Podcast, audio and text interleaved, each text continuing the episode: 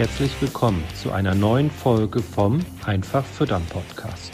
Die Mission, jeder kann sein eigener Fütterungsexperte werden. Dafür ist es unabdingbar, die eigenen Erfolgsfaktoren zu kennen. Die Fütterung der Herde ist der wichtigste Hebel für die Tiergesundheit. Die Futterkosten sind der größte Kostenblock in der Milchproduktion. Die Fütterung gehört deshalb aus unserer Sicht ganz klar in die Hände des Betriebes. Denise zeigt Milchviehhaltern Schritt für Schritt, wie sie die Fütterung der Herde selbst in die Hand nehmen und greift dabei auf Erfahrungswissen aus zwölf Jahren unabhängiger Beratung zurück. Ziel sind gesunde Herden, einfach aufgebaute Rationen, die die Kühe bedarfsgerecht versorgen. Dabei werden die Futterkosten fest im Blick gehalten. Moin Denise. Hallo Astrid, moin. Moin und herzlich willkommen zum Einfach Füttern Podcast mit einer neuen Folge, die wir auch dieses Mal wieder auch als Video bei YouTube ähm, hochladen wollen. Ähm, Thema, auch wenn es vielleicht zeitlich fast ein bisschen zu früh erscheint, aber ist ähm, Häckselänge beim Mais. Also Titel soll sein, weshalb spielt die Häcksellänge beim Mais auch eine Rolle? Denise, du fokussierst dich in deiner Arbeit ja recht regelmäßig und auch schon seit längerer Zeit ähm, auf die richtige Häcksellänge und hast da, weil es einfach auch zu einem ja eigentlich sehr wichtigen Thema und auch Herzensthema von dir geworden ist, ähm, auch schon mehrere Artikel ähm, veröffentlicht. Viel natürlich zum Thema Gras. Wie sieht es beim Mais aus? Genau, grundsätzlich bin ich ja ein ganz großer Fan, wie du es schon richtig angedeutet hast, von der optimalen Häcksellänge in der Ration für die Kühe. Und äh, ja, das setzt eben auch voraus, dass die Häcksellängen in den Grundfuttersilagen berücksichtigt werden, richtig eingestellt werden, damit dann am Ende das Ergebnis am Futtertisch gut passt. Das Ziel dahinter ist ja einfach, die Futterselektionsmöglichkeiten äh, zu reduzieren bzw. ganz auszumerzen und das funktioniert meiner Erfahrung nach tatsächlich am besten, indem man ja einfach darauf achtet, dass die Kühe das Grundfutter nicht aussortieren können. Also lange Grassilage, Astrid hat es gerade schon angesprochen, da arbeite ich ja seit vielen Jahren in dem Bereich und habe auch schon viele Erfahrungen gesammelt, weil natürlich jeder, der mich kennt, weiß, dass ich nicht mit der theoretischen Hexlänge arbeite, weil ich einfach festgestellt habe, dass da bei jeder Hexekette was anderes rauskommt. Genau, und äh, damit dann aber alles in sich geschlossen und sinnvoll ist, ist es auch wichtig, dass man die Häcksellängen in der Maissilage unbedingt während des Ernteprozesses kontrolliert und ja, ganz aktiv mitbestimmt, auch äh, in Absprache mit dem Lohnunternehmer, dem Futterberater im Vorfeld seine Strategie festlegt. Ja, nun habe ich dieses Kontrollieren der Häckselqualität auch vor ein paar Jahren schon auf den Betrieben äh, mal gesehen. Ähm, ist es denn so, dass es noch, tatsächlich noch nicht alle Betriebe machen? Hm, grundsätzlich äh, hat uns da viel geholfen der Trend der Shredledge und auch der Trend der Kompakt-TMR, weil dann ja doch beide Trends relativ parallel vor sechs, sieben Jahren nach Deutschland äh, rübergeschwappt sind und da ja doch der ein oder andere sich im Mais auch dann nochmal neu ausprobieren wollte, mal andere Dinge ausprobieren, statt konventionell mal Shredledge zu häckseln oder mal eine Kompakt-TMR zu testen und so weiter. Und dadurch ist hängen geblieben, und das finde ich halt ist eine sehr positive Entwicklung, dass bereits doch viele, ich weiß jetzt nicht genau die Prozentzahl, also in meinem Bereich, in dem ich mich bewege, machen es natürlich fast alle. Aber ich weiß jetzt nicht, ob das so der bundesweite Schnitt ist oder der Schnitt in der Dachregion. Aber grundsätzlich achten doch schon deutlich mehr Landwirte während der Ernte in der Maissilage auf die Hexequalität, was ich richtig, richtig gut finde. Da gibt es auch viele coole Videos zu. Und ja, damit sollte man sich eingehend beschäftigen. Das ist so, weil einfach es dazugehört, wenn man Kühe gesund füttern will, was ja auch unser Motto ist, dass man die Hexelängen im Griff behält und auch guckt, dass die Kornqualitäten stimmen etc. Wie sieht es vor Ort aus? Wie lässt sich da denn jetzt die optimale Hexelänge dann kontrollieren? Ja, mir ist immer ganz wichtig, dass man sich vorher schon ein bisschen Plan macht. Also wer ist dafür verantwortlich? Wer ist dann auch dafür zuständig, die Absprache mit dem Lohnunternehmer tatsächlich zu treffen, dass dann nicht irgendwie von dem Herrenmanager, dem Betriebsleiter und noch dem Azubi irgendwie ein Tipp kommt an die Fahrer, ähm, was sie noch anders einstellen sollen, ist natürlich ganz wichtig. Und dass man dann tatsächlich auch ab dem ersten Wagen die Hexequalität überprüft. Und dann reicht es eben nicht, das einmal morgens zu machen, bei den ersten drei, vier Wagen zu gucken, sondern man muss dann im Tagesverlauf immer wieder die Hexequalitäten überprüfen.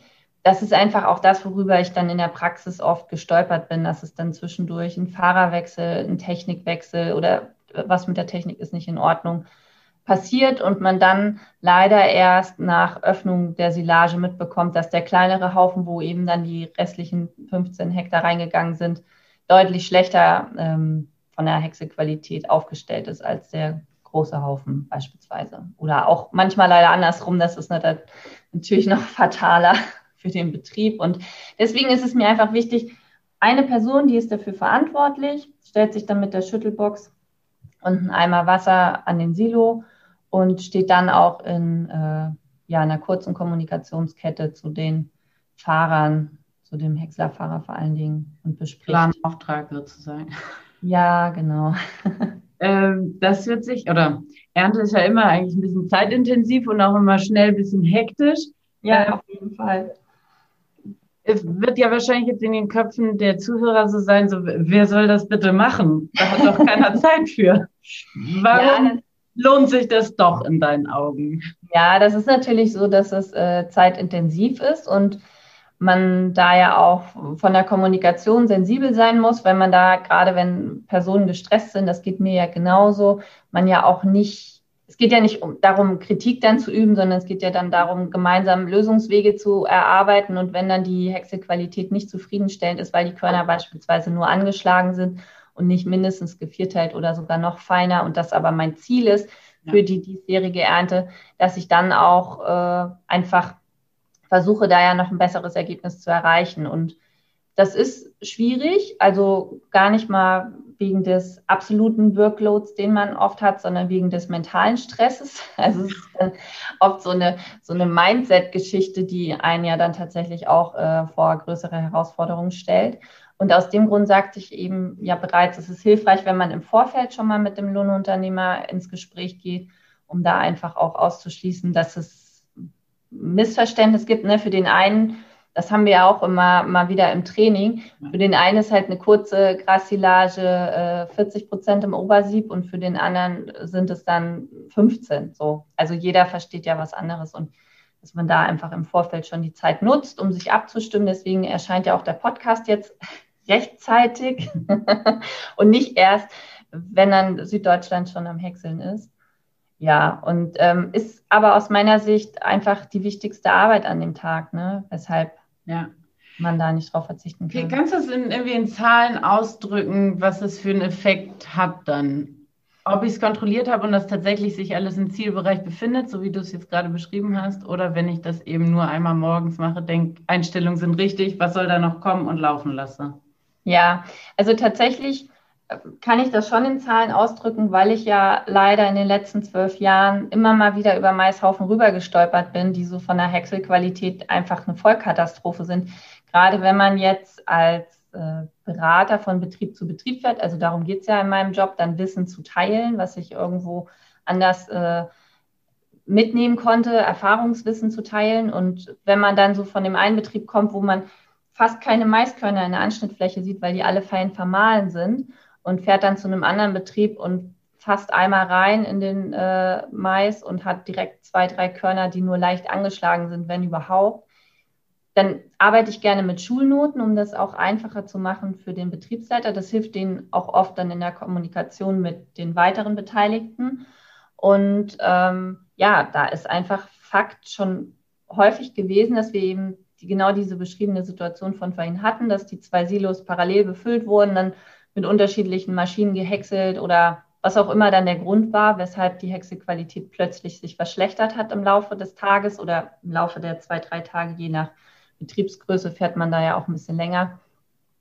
Und äh, ja, da ist es einfach so, dass äh, diese Umstellung der Kühe von einem auf den anderen Haufen entscheidender wirtschaftlicher Faktor ist. Also das sind schnell ein bis zwei Liter Milch, hm. zwischen einem gut gehäckselten Mais und einem schlecht gehäckselten. Und wenn man sich das dann hochrechnet, sind das einfach auf 100 Kühe gesehen ähm, 15.000, 20.000 Euro Umsatz, der mir fehlt, den den merke ich ja nicht bewusst, dass er mir fehlt, weil ich fütter die beiden ja nicht parallel in zwei Versuchsgruppen in meiner äh, Herde, die ich dann nach Laktationsnummern aufgeteilt habe, wie auf dem Versuchsgut.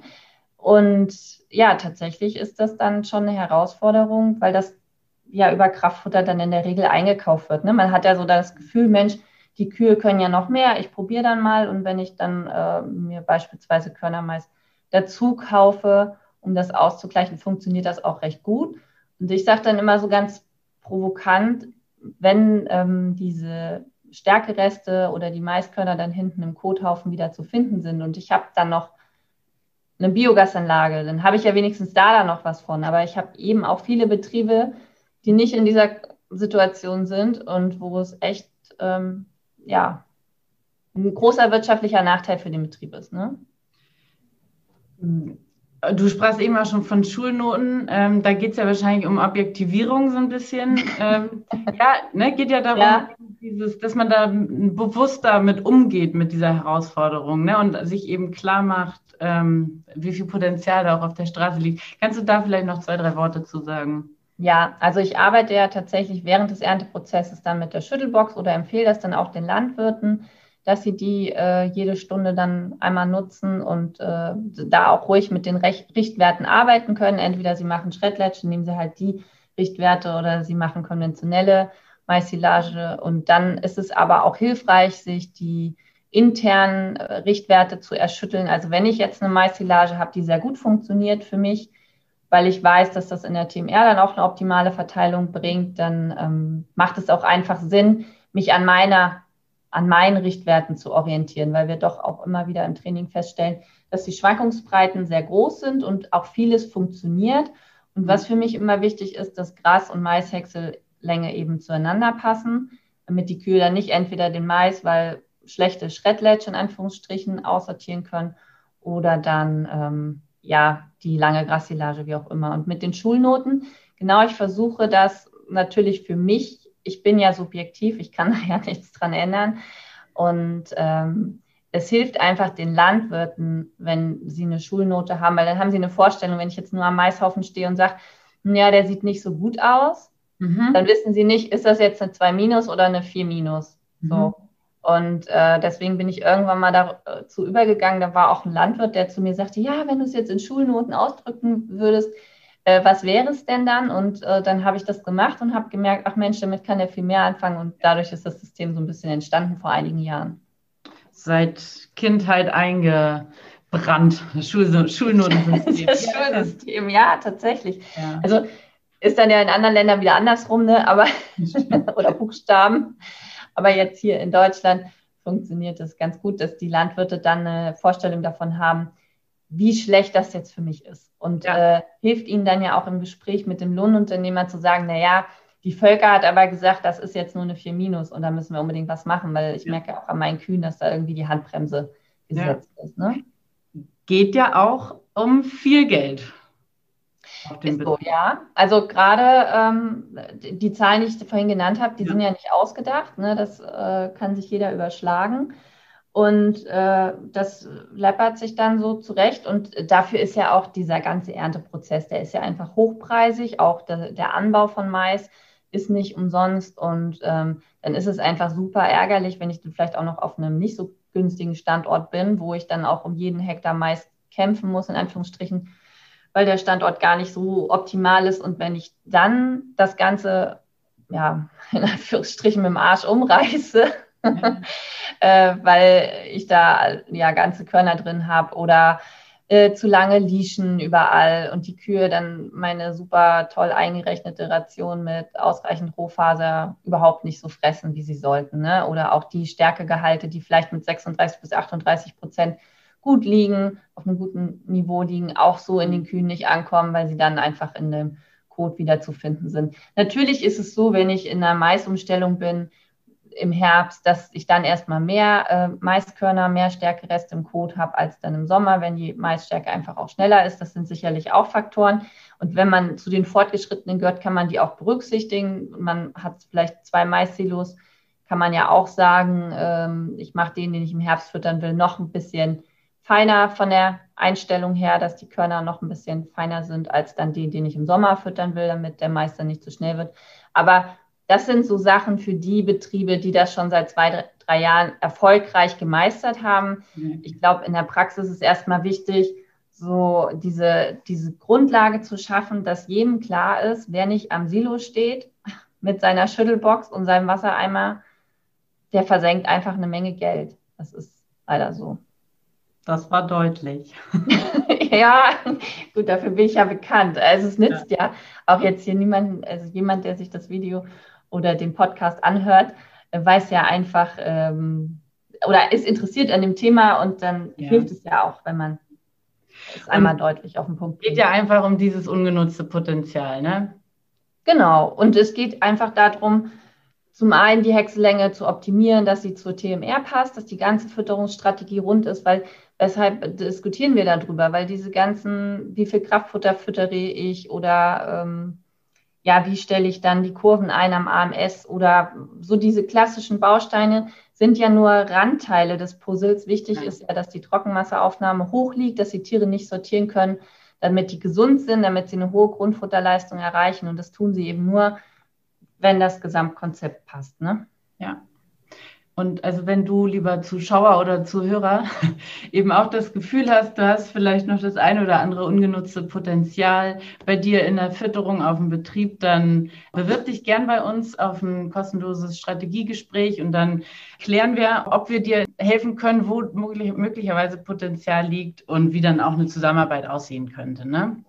Geht ja dann im Training einfach ganz viel um diese ungenutzten Potenziale, diese kleinen Stellschrauben, ja. die dann eben dieses Puzzle komplett machen und ne, die dann ja auch dazu führen, dass der Betrieb mehr Spaß an der Arbeit hat, wieder motiviert ist, wenn die Tiere gesund sind und das irgendwie besser runterläuft. Genau. So viel erstmal zum Maishäckseln. Ich glaube, da waren ein paar sehr wertvolle Tipps dabei von dir, Denise. Und dann wünschen wir allen Landwirten dass sie sich jetzt schon mal gedanklich damit auseinandersetzen und dann tatsächlich auch messbar für sich vielleicht einen, einen Erfolg oder eine Verbesserung der Gras, äh, der Maishäckselqualität ähm, hinbekommen. Ja, viel Erfolg euch bei der Ernte und dann bis bald. Tschüss.